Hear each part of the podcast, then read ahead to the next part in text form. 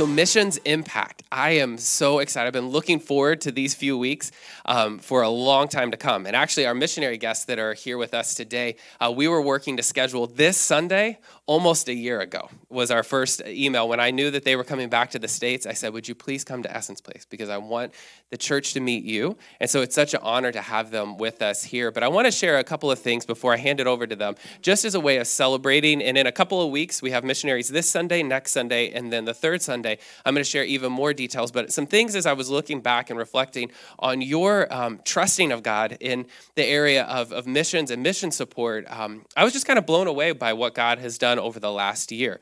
You know, uh, COVID created challenges for us doing outreach and serving opportunities. And so while that has looked different, one thing that has remained consistent is your giving of support and prayer to missionaries. And so, over the last year, um, because of faith promises, faith commitments that you made a year ago, um, many of you that communicated how much you were targeting a goal to give over a year's time, every single person that communicated that exceeded the amount of what they were looking to give within a year's time, which is so awesome. And then, one of the things that um, I, I was so I so appreciated is we had nine missionaries or missionary projects that we were able to partner with and support. And so some of those are things focused toward church planting, some of those things are focused toward. Um, urban renewal and development. Some of those are um, literal traditional missionaries that you would think of that we're partnering with and we're giving to monthly. But I was so excited about it when I looked at it because it just reminded me of what God does that in, in the support of this type of missions work, none of that is directly connected to Essence Place for, for us or for our benefit, but it's truly to serve others in places that we will never meet people, we will never see their faces, we'll never know their names, and yet you guys are partnering together to do that. One of the things that um, blew me away was that we had. Um, over $3,000 that was received um, specifically for missions. And then because of missionaries that we're partnered with, we gave over $4,000 out. So you guys gave through Essence Place over $3,000. And then through um, the commitments and, and things that we were partnering with, we gave over $4,000 out of Essence Place. So it's pretty incredible just to see what God's doing in a young church, a small church, and how God just takes that and multiplies it. And so um, I am, yes, we can, we can clap for that. Amen. Um, so you'll see on the screen, can you put the missionary pictures up there? So today um, we have the Woods with us. I'll introduce them in a minute. And then next Sunday we have the Vonarias who will be with us. And um, both amazing families and, and what their uh, yes attitude is to God and how they've said yes to, to serving um, with their whole lives committed to, to God. And you're going to hear that this morning through the Woods. Um, but one of the things I want to put in front of you is um, the uh, missions impact giving that you can already start um, praying about. There is a, a, place online. If you go to our essenceplace.org slash missions webpage, um, if you visit that page, there's a spot there for you to begin praying about how much God is asking you to give specifically toward missions over the next year. And so it may be something where you think about it and you're like, okay, I think uh, God's asking me to give this amount of money per month or maybe God's saying in a year's time to give this total amount. And so you just you begin to pray about that, and then in a couple of weeks we'll have a on that third Sunday we'll have a time where we uh, specifically respond to God. But if you already know and God's like put it in your heart like you need a partner in this way with missions, go ahead and fill it out on that page, and you can send it in. And then what that does in our um, giving system is allows you to track it. So every time you give designated to missions, you'll get an update and you can see your progress through the year and you get to see the little bar. You know, you remember the the thermometer things like when they do fundraisers? It's kind of like that, but it goes sideways. And so you get to watch it fill up as you um, give throughout the year. And so when we talk about making a missions impact um, promise, what we're doing is we're saying, as God enables me, over the next year, I, I, by faith, am going to give this amount specific to missions. And so this is outside and above what would be like tithes, which is 10% of your income, or, or any other special giving that you like to do. This is specifically for the support of missions. And then this helps us as a church be able to um, take on more missionaries beyond just the list of missionaries that we're already supporting, like missionaries like the Woods. And so I'm going to invite you to come and um, as Stephanie comes, uh, Jeffrey and Stephanie, uh, they have three kids, and their kids are here with them this morning. And my kids are excited because we get to have lunch together um, as families after the service. But um, they serve on the island of Comoros, and um, I know you're going to help introduce them to that island. But um, they have uh, been serving there um, for some time, but just came back from four years uh, there on the island, and now they're back here in a season of support and fundraising. And so, what they're doing here today, they're going to be visiting churches all over and um, sharing about the work that, that God is doing through them and asking people, number one, to pray with them, but then also to financially partner. There's cards on the table that um, I want to encourage you to pick one up, take it with you, and put it wherever you put prayer reminders. So if that's on the bathroom mirror, um, it's on your desk at work, or the refrigerator, put their face in front of you and begin praying for them. Stephanie, thank you so much. Can you show your appreciation to them? Thank you so much, Pastor Brad, for having us. Um, I think when we headed out about five, four years ago, you guys were just getting started. And so we met Pastor Kristen and Pastor Brad at some meetings, and it was exciting to get to know them and exciting about what they were doing in West Hartford. And so I've been able to watch through social media and just been with you guys kind of in spirit um, and excited for what God's doing here. So we are the Woods. Um, Jeff and I went to Africa 15 years ago. We didn't know each other, we were single missionaries. And uh, God allowed us to meet. Jeff is actually from Manchester, Connecticut, just down the interstate here. He was born in Hartford. So, um, anyways, this is home for him. So, we're excited to be in West Hartford today. I'm actually from Texas, and I hope you can forgive me for that. But God brought us together in, uh, in Sudan, and we've been able to we got married and we've had our kids in Africa. They've all been born in Kenya. And so Africa is in our hearts. We love um, where God has called us. But we're specifically where we live is in Comoros. Uh, nine years ago, we went to Comoros. It's in between Mozambique and Madagascar. You probably didn't know there was a little island nation there. Um, it is a Muslim nation, 99% Muslim. There are zero churches in Comoros and few believers. Um, it's a little hot island, tropical island. It's beautifully horrible some days. My kids are constantly covered in black rock from the volcanic uh, lava rock that's all over the island. But um, it's wonderful. The part that is so heartbreaking about this place is there's just a very limited access to the gospel, to the good news of Jesus. Um, in the local language, when we first got there, there were only two books of the Bible, and now we have eight books of the Bible translated into their heart language and four books that are in process. So we're super excited about that. So we live in a Muslim nation. We're there to see the church planted. What does that look like? It's illegal to be missionaries. It's, it's okay for us to be Christians, but what does that look like? And so today I'm just going to quickly walk you through eight steps to see what does it look like to, um, to plant the church in a Muslim nation. And I think there's a slide that's going to come up here. Uh, so first, you got to go. So in 2012, we went to Comoros, and um, we went, it was just my husband and I, another team member. We had no legal way to stay in the country, We didn't know what God was going to have us do there, but we knew we were supposed to go. So we went. In 2015, God allowed us to open an English adult center. So that's how we get our visas and our residencies there is we have an English center. When we, we started that year, we had six students and two teachers on our grand opening night. It was it was so beautiful. Uh, small beginnings, right? But today in 2021, we have over 500 students that are coming through our school every year. And we're super excited. God has just given us an incredible reputation. We'd love to tell you more stories about that. And so, if you want to hear more about the miraculous ways that God allowed us to open our business, we'd love to tell you after church at the back table. So, first, you just have to go. Number two, this is the most important thing you could ever do. You have to spend time with Jesus. Islam is a dark religion. It's against God. It twists the truth into all kinds of different directions and it binds people up. And there's nothing that Jeff or I have in our own power that can fight that. Only through spending time with Jesus and in his word and depending on Jesus does anything pierce the darkness because Jesus is the only way that that can happen. And so we've learned a lot, especially in the last four years, about just depending on Jesus and just waiting on him.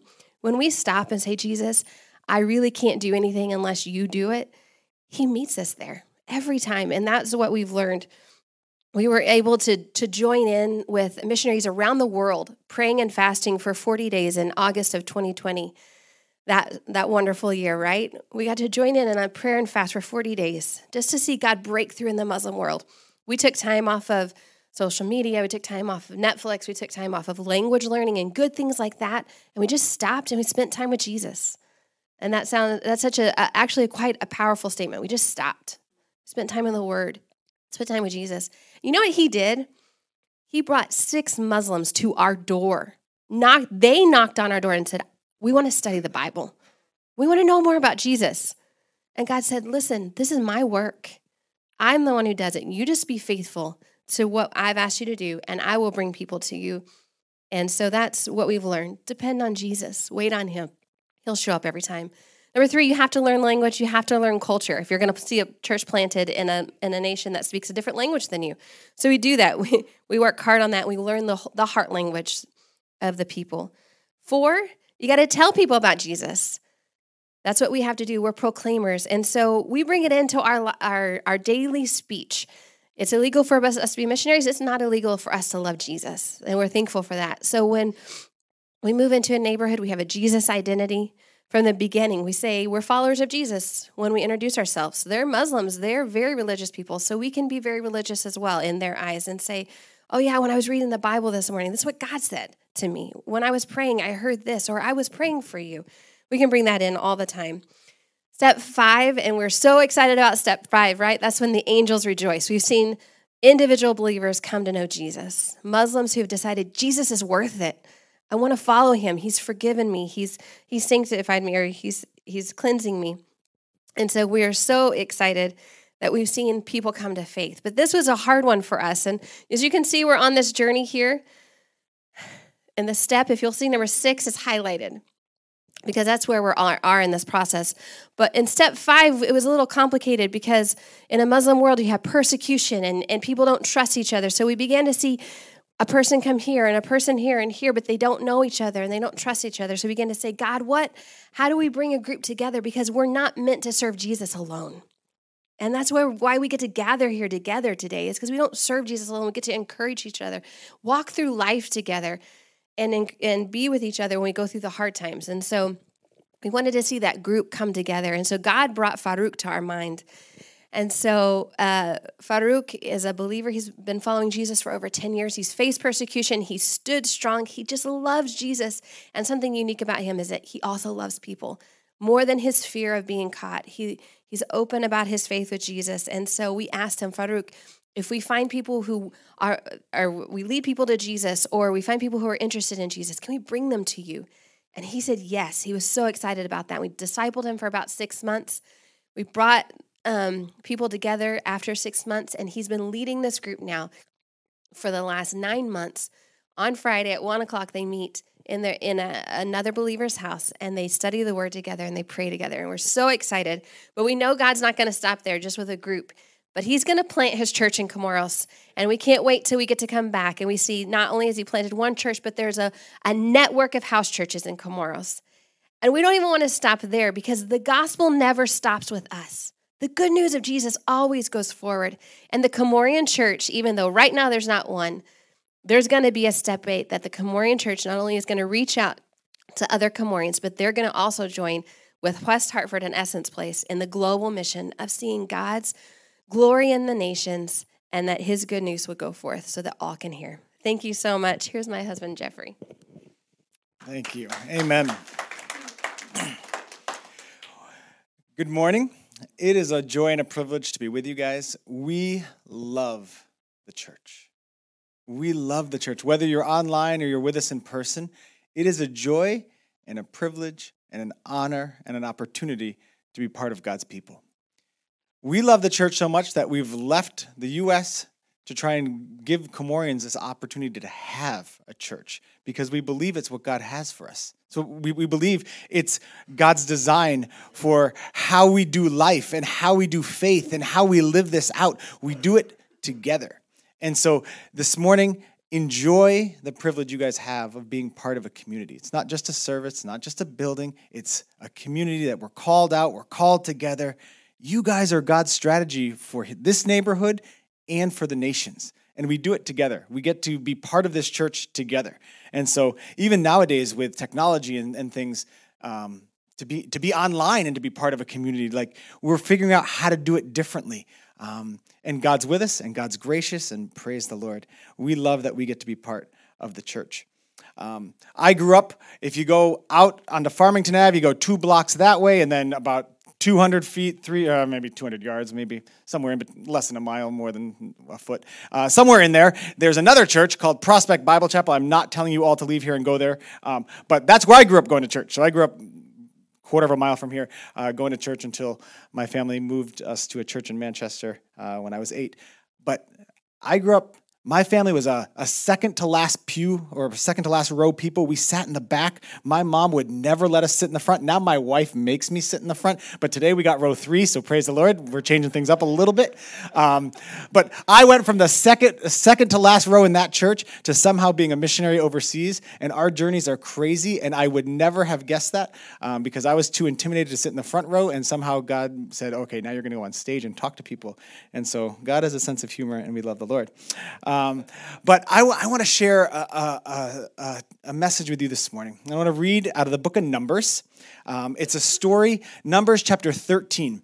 Uh, and it's the story Israel has gone. You've got Abraham, you've got Isaac, you've got Jacob, you get Joseph, uh, who gets sold into slavery. And then they end up, uh, he ends up in Egypt. He ends up uh, redeeming or bringing down his brothers and his father. And then all of a sudden, time goes on and they end up in slavery for years and years. And then they, God gives them Moses, and Moses is this deliverer, and he leads the people out of Israel, and they cross the Red Sea miraculously, and it's beautiful. And then they go through the wilderness, and they have shoes that don't wear out, and they have clothes that don't wear out, and they have bread and, uh, and meat that just comes, and they, they have all their, their uh, provisions miraculously given by the Lord. And then they get to the Jordan River and they're sitting at the Jordan River. They're, they're camping, really. I love camping. Um, but they're camping at the Jordan River, and across the river is the promised land. Now, they've gone through the wilderness. This is a land that God has promised to Abraham from long ago. They've got it, they're there. They have to cross the river, and they have to take possession of the land. So, their strategy is to send spies. They want 12 spies, one from each tribe, okay? And my wife and I get this because overseas we are accused of being spies all the time. Like we're in a Muslim nation, there's almost no Americans. They look at us and they're like, CIA? I'm like, no. FBI? No. Military? I'm like, are you looking at me? Like, I'm short and stout. Like, there's nothing that says spy. Like, they would choose someone a little bit different if they wanted to do it. Um, unless I'm just in really good disguise, that's not true. But so we understand the whole spy thing. So they send out these spies. And now my wife and I are not spies. I'm telling you that. If you're watching online, we are not spies. But I am bringing you back a report of a foreign land, and I am bringing you back a report of a promised land. Okay? So listen, they, they go out, 12 spies, 40 days, they're on the other side of the Jordan. They come back, they cross the Jordan, and they give this report. All right, listen to what they say because there's very different accounts of what happens. Okay, Numbers chapter 13. We're starting in verse 25, and we're going to read a little bit because I really like the story. Numbers 13, starting in verse 25. At the end of 40 days, they returned from spying out the land. And they came to Moses and Aaron and to all the congregation of the people of Israel in the wilderness of Paran at Kadesh. They brought back word to them and to all the congregation and showed them the fruit of the land. And they told him, We came to the land to which you sent us. It flows with milk and honey, and this is its fruit. However, the people who dwell in the land are strong, and the cities are fortified and very large. And besides, we saw the descendants of Anak there. The Amalekites dwell in the land of the Negeb. The Hittites, the Jebusites, and the Amorites dwell in the hill country, and the Canaanites dwell by the sea and along the Jordan. Quick interjection. All of those really difficult names to pronounce, just think enemies, okay? Simplified version the enemies live everywhere, okay? Verse 30. But Caleb quieted the people before Moses and said, Let us go up at once and occupy it, for we are well able to overcome it. Then the men who had gone up and with him said, We are not able to go up against the people, for they are stronger than we are. So they brought to the people of Israel a bad report of the land that they had spied out, saying, The land through which we have gone to spy out is a land that devours its inhabitants. And all the people that we saw in it are of great height. And there we saw the Nephilim, the sons of Anak, who come from the Nephilim. And we seemed to ourselves like grasshoppers, and so we seemed to them chapter 14, verse 1. Then all the congregation raised a loud cry. The people wept that night. And all the people of Israel grumbled against Moses and Aaron. The whole congregation said to them, Would that we had died in the land of Egypt, or would that we had died in the wilderness. Why is the Lord bringing us into this land to fall by the sword? Our wives and our little ones will become prey. Would it not be better for us to go back to Egypt? And they said to one another, Let's choose a leader and go back to Egypt. Then Moses and Aaron fell on their faces before all the assembly of the congregation of the people of Israel. And Joshua the son of Nun and Caleb the son of Jephunneh, who were among those who spied out the land, tore their clothes and said to all the congregation of the people of Israel, The land which we pass through to spy out is an exceedingly good land. If the Lord delights in us, he will bring us into the land and give it to us a land that flows with milk and honey. Only do not rebel against the Lord, and do not fear for the people of do not fear the people of the land, for they are bread for us. Their protection is removed from them. The Lord is and the Lord is with us. Do not fear them. Then all the congregation said to stone them with stones. But the glory of the Lord appeared at the tent of meeting to all the people of Israel. Amen. I love I love the detail in the story. Like, so first, the whole, you get the whole story, and then the, the climax, the end of the story is, and the people picked up stones to stone them. But that's not really the climax, although at this point it's gone horribly wrong. But then the glory of the Lord appears. Hallelujah for the glory of the Lord appearing and God having his way. But you have all these things, all these descriptions. And I think this has two key things for us as we look at the Christian life or faith, as we look at church, and as we look at missions. And I just want to delve into them real quick. The first is purpose, and the second is perception or perspective. The first is purpose, and the second is perspective. God always has a purpose. Always. Always. Always. These Israelites lost the purpose, and it affected everything. Friends, we have to hold on to the purpose of God. If you go back generations, you get Abram who then became Abraham. And God said, I'm blessing you, I'm choosing you, I'm giving you this land, but I'm blessing you to be a blessing. He was blessed to bless. We are blessed to bless. We fall in the same lineage. We are given any gift the Lord gives us, whether it be finances or worship or time or prayer or whatever the case may be. Whatever we are given of the Lord, we are given it not just for our own benefit, but for the benefit of this nation and the nations. You, your salvation is beautiful. And each of our salvation stories are so different. But your salvation isn't the end. You're saved so that God through you can bless, so that God through you can save, so that God through you can accomplish his purposes and his kingdom can come in your family, in your community, in your workplace, in Connecticut, and across the world. I had no idea when God washed me from my sins what that would mean. And I have no idea what it will mean. But it's a fantastic journey that I love being a part of. But I know, on good days anyway, that I'm not the focus of the story. On bad days, my wife will tell you, I think I'm the focus of my own story. She, I'm, I'm not above that. There are days where I'm like, it's about me. And then my wife says, it's never about you.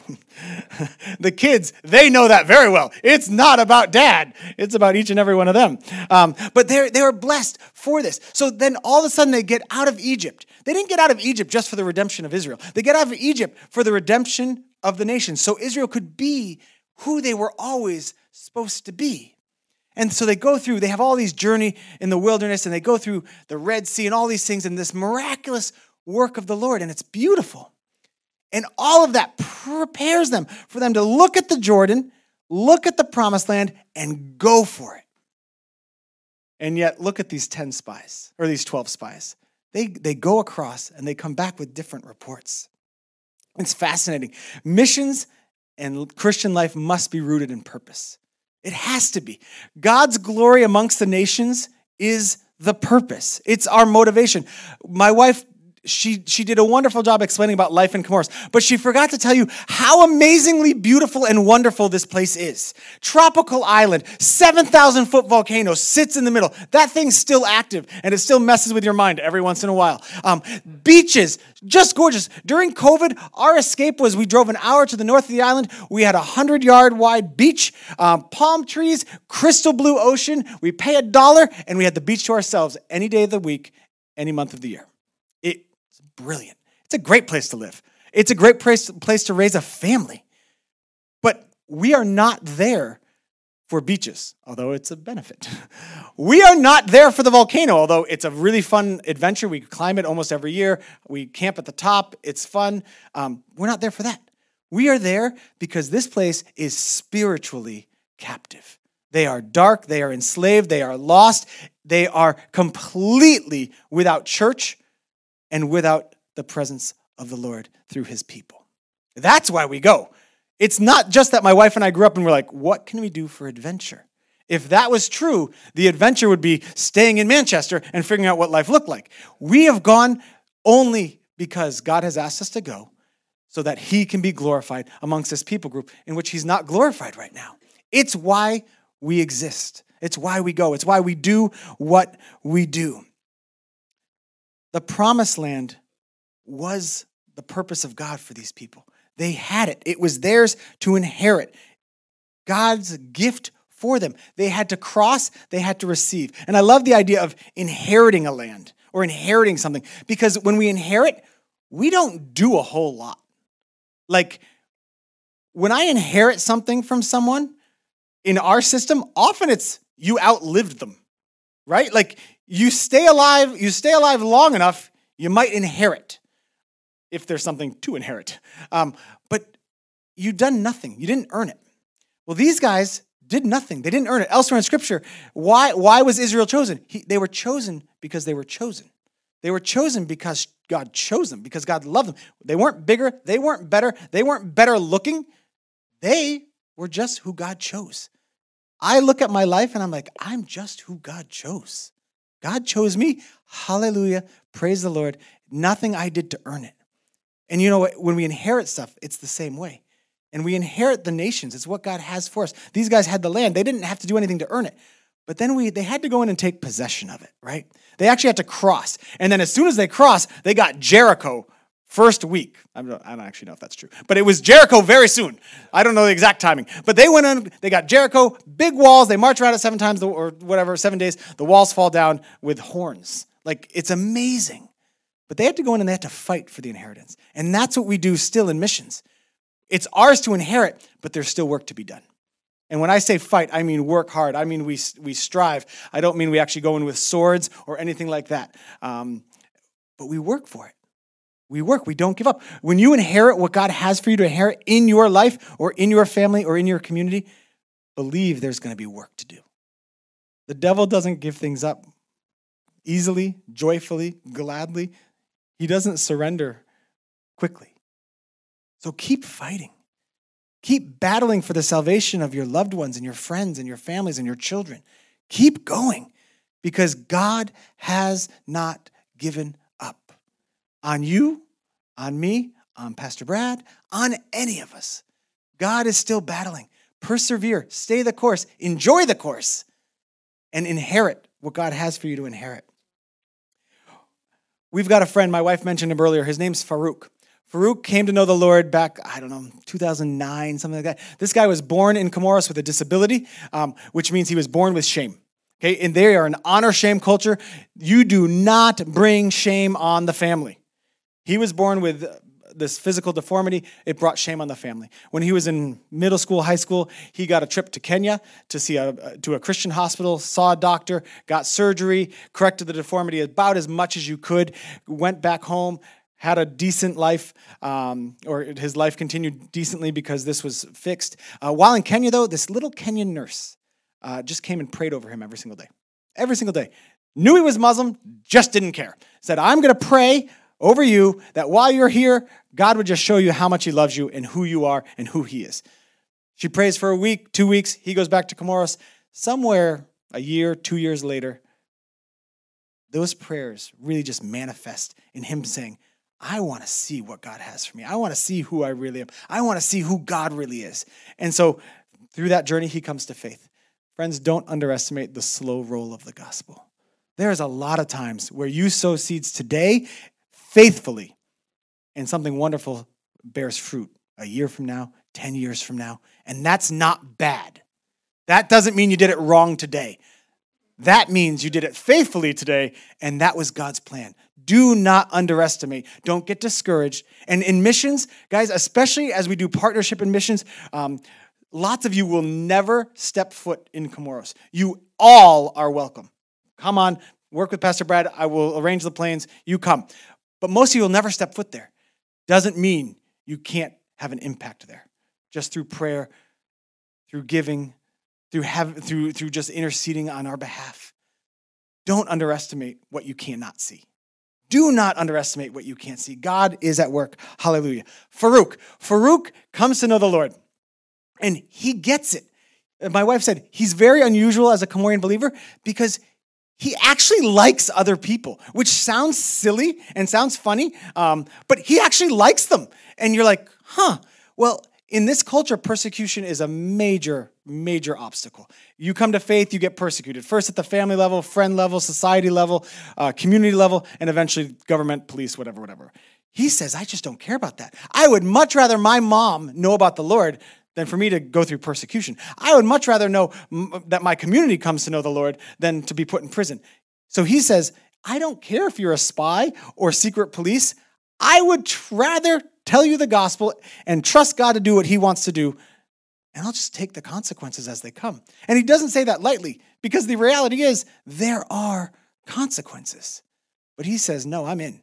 And so he's, he's we're working with him. He's got this group he's leading. Um, everyone we talk to who is interested in faith, we then include him in the process. So Comorians have a good Comorian friend, uh, or at least a Comorian who's a believer that they can identify with and walk through. And it's beautiful. But this guy knows. He knows it's not him. He knows it's the Lord. One day, this guy, again, he wasn't doing anything super spiritual, right? Sometimes we think only victories happen when we're super spiritual. This guy wasn't doing anything super spiritual. He walked into his mother's house, okay? I have done that a million times. Um, but he walks into his mother's house, and this is what happens. His mother is like basically in our language, she's a witch doctor. Like she's got power over the demonic.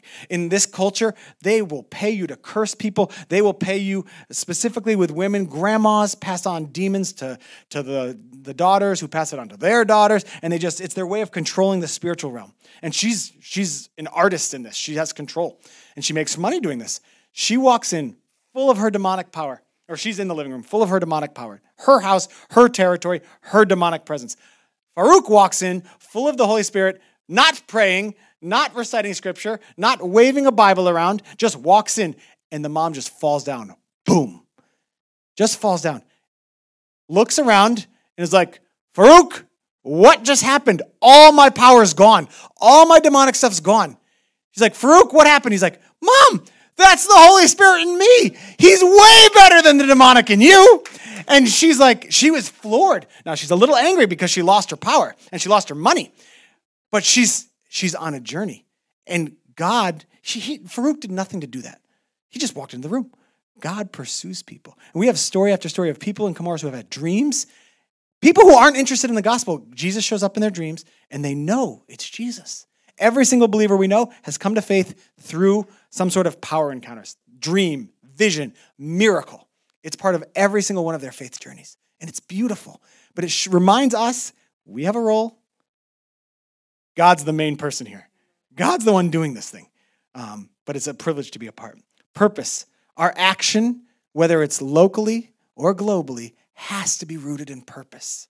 We're not just doing it, we're not earning anything. We're doing this because it's an honor and a privilege to be part of what God is doing. Second is perspective. I love perspective because when you get married, like perspective changes dramatically. And as I go through life, I have a perspective and I'll walk home and be like, Steph, what did you think? She's like, I have a very different perspective on that. And you're like, okay, let's figure this out. Or, or like I, I've got kids. Like my kids' perspectives are drastically different. Like my eight year old and my five year old, they don't see anything the same. They went to school in Comoros. They go to school in French. They've never done school in English, okay? So all their schooling is French, which made homeschooling for my wife, who doesn't speak French, very, very difficult. But praise the Lord, that was not my job. Um, my wife did a bang up job with that, but that wasn't for me. Um, so she's homeschooling in a language she doesn't understand. But so anyway, they, they, they learn French in school. They come back to America for this year. They're going to school in English. Our eight year old is like, English, school, this is easy. Like, I got this. I can do it in French, I can do it in English. Our five year old, Nathan, English, school, I don't know English. I can't go to school in English. This is going to be terrible. Okay? So, same reality, same thing, but man, their perspective could not have been more off. They both love it. It's going good so far. Praise the Lord. But if you look in this text, the 10 spies and the 12 spies had very, very different perspectives. And friends, we are called to be the two. We are not called to be the 10, right? The two, Joshua and Caleb. That's who we want to be. We do not want to be the other 10. The other 10 had a horrific perspective. But you look at it and you're like, they went on the same trip. They slept in the same places. They ate the same food. It says in the text they carried the fruit back. So they carried that. They risked the same risk. They sacrificed the same things. But their perspective led them to very different proposals for what they should do with that. Right? And so look at it. Look at what they say. Um, look at their perspective on the people. Okay? The 10, the people are strong, they live in big cities, and they're giants. The two, God is with us, their protection is no more. Didn't matter how big they were, didn't matter the, the, the cities. Look at their perspective on themselves. The 10, we seemed like grasshoppers. They knew it, and we knew it. This is not good. Look at their pers- the two's perspective on selves. They are bread for us. Modern day translation, they are donuts. Like we're going to devour these guys. This we have this. Look at their perspective on fruit. The 10, the fruit is, I, in, in this story, I literally think the fruit is just behind them. They're having this report. The fruit's there because it says they carried it back. I'm thinking grapes bigger than my head. Um, Here's the fruit. Who cares about the fruit? Remember the giants? The two. Here's the fruit. That's a just sign of what's to come. This is a sign of what's God doing. It's just a small taste of the goodness that we have to look forward to. Look at their perspective on the Lord. The 10, why is God doing this? Elsewhere in scripture in Deuteronomy, it says, they actually say, why does God hate us? The two, the Lord is with us, the Lord delights in us, let's go across the river perspective leads them to different courses. And obviously, right? Like if you think the Lord is with you, you can do anything. Friends, the Lord is with us. If you think the Lord delights in you, you can do anything. Friends, the Lord delights in you. And don't just think the Lord delights at, well, yeah, the the Lord delights on me today because today I'm in church or today I made a good decision.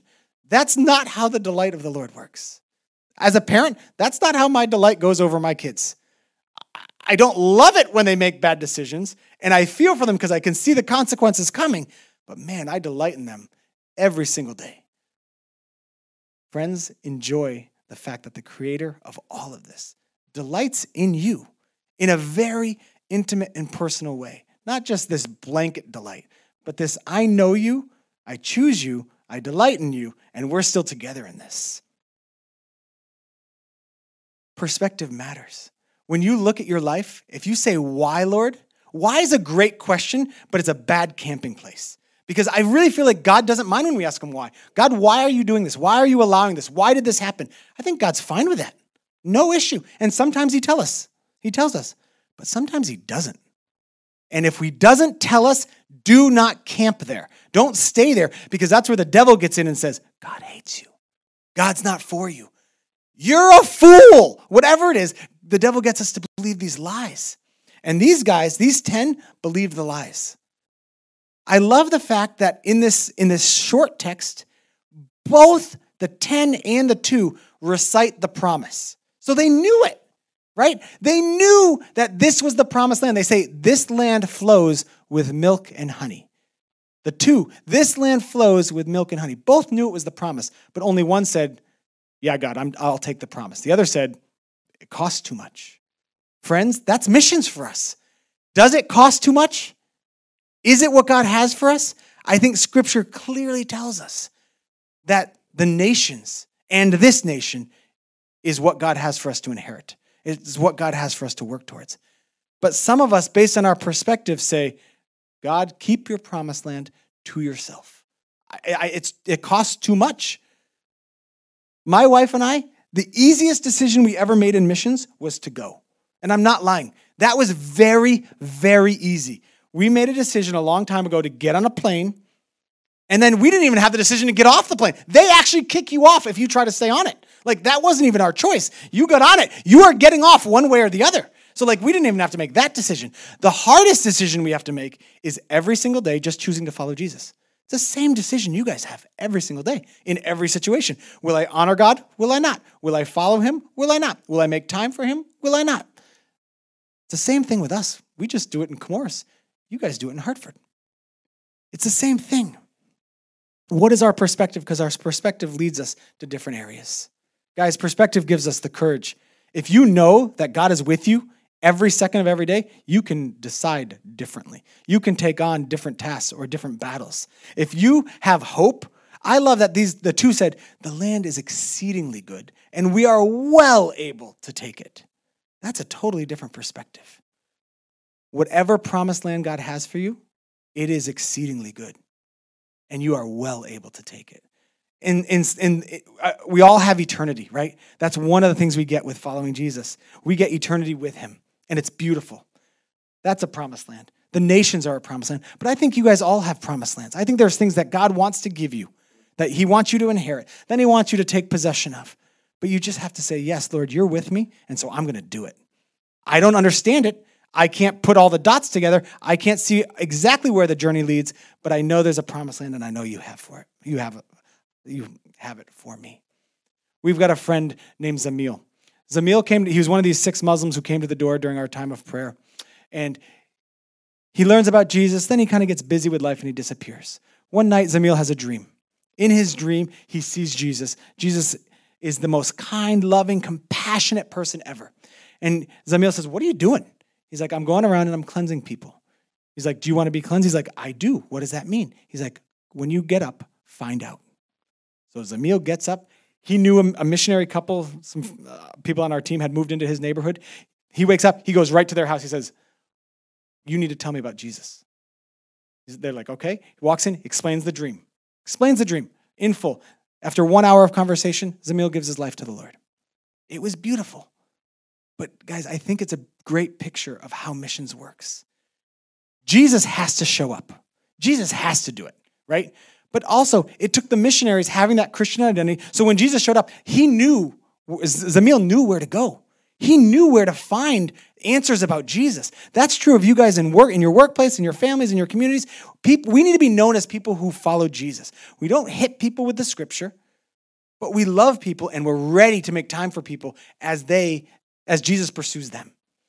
The other thing I think is great is, and I can't connect this dot, and Pastor Brad already talked about it, the prayer.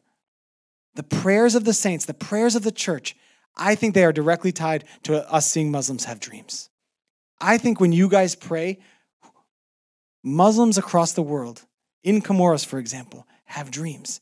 You will never be able to connect those dots this side of eternity, every once in a while, maybe. But I think it's beautiful. Do not underestimate the impact you guys can have just by praying. Guys, we do missions together, we partner together. And some of that is giving. Some of that is, Pastor Brad's talking about these faith pledges. That's how we survive. It's how we survive. It's how we put food on the table and clothes. It's how our kids go to school. You that that whatever gift you guys make, and we understand it's a sacrifice. Because my wife and I aren't are, aren't uh, we do that as well. We've sacrificed some of our money and we say, all right, who, what missionaries are we going to support? It's how we do it together. Pray. We've got prayer cards. We have a prayer card Pastor Brad showed you for ourselves. We also have four others. Farouk and Zamil are on there, and then these two other ladies who are my wife's best friends who haven't yet come to faith. And we're just going around handing these out to as many people so people will pray for them, believing that these two women will come to faith this year. Not even while we're in Comoros. That this year, while we're going around asking people to pray, that that fruit will be there and we can directly tie it to the prayers of the church and to God showing up where we couldn't show up. Guys, we can't, we are you. We are you. We have different roles to play in missions. That's not a bad thing. We do it together. God has not asked you to do what He's asked us to do, but He has asked all of us to be part. Every single one of us. And we're asking our these Comorian believers to be part. We're asking them, before they even follow Jesus, we're asking them to share what they know about Jesus. And you're like, why? We want them to know right from the beginning that the gospel never stops with them. Gospel never stops with us. Everyone has a role to play. Can I pray? Father God, I thank you and I praise you. You are good and you are loving and you are gracious. And Jesus, you want this nation and you want all the nations. And Lord, I pray that we would be faithful to steward our energy and our time and our finances and our prayer well so that you receive what is yours. Jesus, thank you for Essence Place. Thank you for what you're doing here and in this community and in the lives of each person. Lord, your, your heart for the nations does not in any way devalue your heart for the individual. But Lord, it all plays together. And it is our honor and privilege to get, play the role that you have for us, Jesus. Help us. In your name we pray. Amen.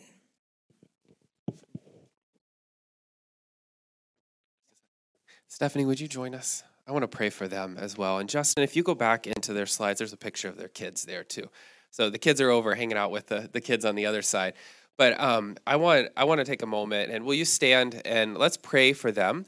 And then I have some final instructions for us before we leave this morning. But I thank you, just both of you, for sharing your hearts so fully. And I think one of the things that I think moves us the most is when we see people who desperately love Jesus and just say yes to Jesus. And we live it out daily. We talk about that all the time here at Essence Place, how there's the big yes, but then there's the daily, sometimes hourly, minute to minute, saying yes to Jesus. So, would you uh, just extend a hand toward them as though you're putting a hand on their shoulder? And let's just pray for the woods right now. God, I thank you for what you are doing all around this globe. God, I thank you, Jesus, that as you spun all of creation into motion, you desperately loved your creation. God, I thank you that you, by your Holy Spirit, are renewing and transforming lives all around this world. God, I thank you for what happens through our church, but I thank you, God, for also what is happening in other other places. God, our hearts have been moved today for the people of Comoros. We thank you for the Woods and their family being willing to serve in that place and honor you in the small things and in the big things. I pray, God, that as they're in a season now of raising support and prayer and finance, God, that you would move the hearts of individuals to open themselves to you, your work, God, to trust you, to take steps of faith, to make commitments to pray and pray often and regularly, to give and give often and regularly. I pray, God, that um, you would provide in supernatural ways for the woods, Lord, that you would protect them from um, just top to bottom, Lord, that you would keep their family safe and whole and healthy. God, I pray that you would meet every need and then you would um, exceed beyond even their needs and expectations. Lord, I thank you, God, for what you are doing in Comoros and today today, God, we lift the people of that island to you. I pray, Jesus, that um, even now, Lord, that you would be moving and working by the power of your Holy Spirit. Jeffrey said it well, that you would work in those, those moments of dreams, God, that you would come to people in unexpected ways, that you would open hearts to the curiosity of who you are. God, I thank you. The scriptures remind us that through you, Jesus Christ, the invisible God was made seen. And God, you continue to do that every day through us, your people. As you fill us with your Holy Spirit, you make yourself evident and seen to others around us. God, would you continue to do that? And we pray all of this in the name of Jesus. Amen.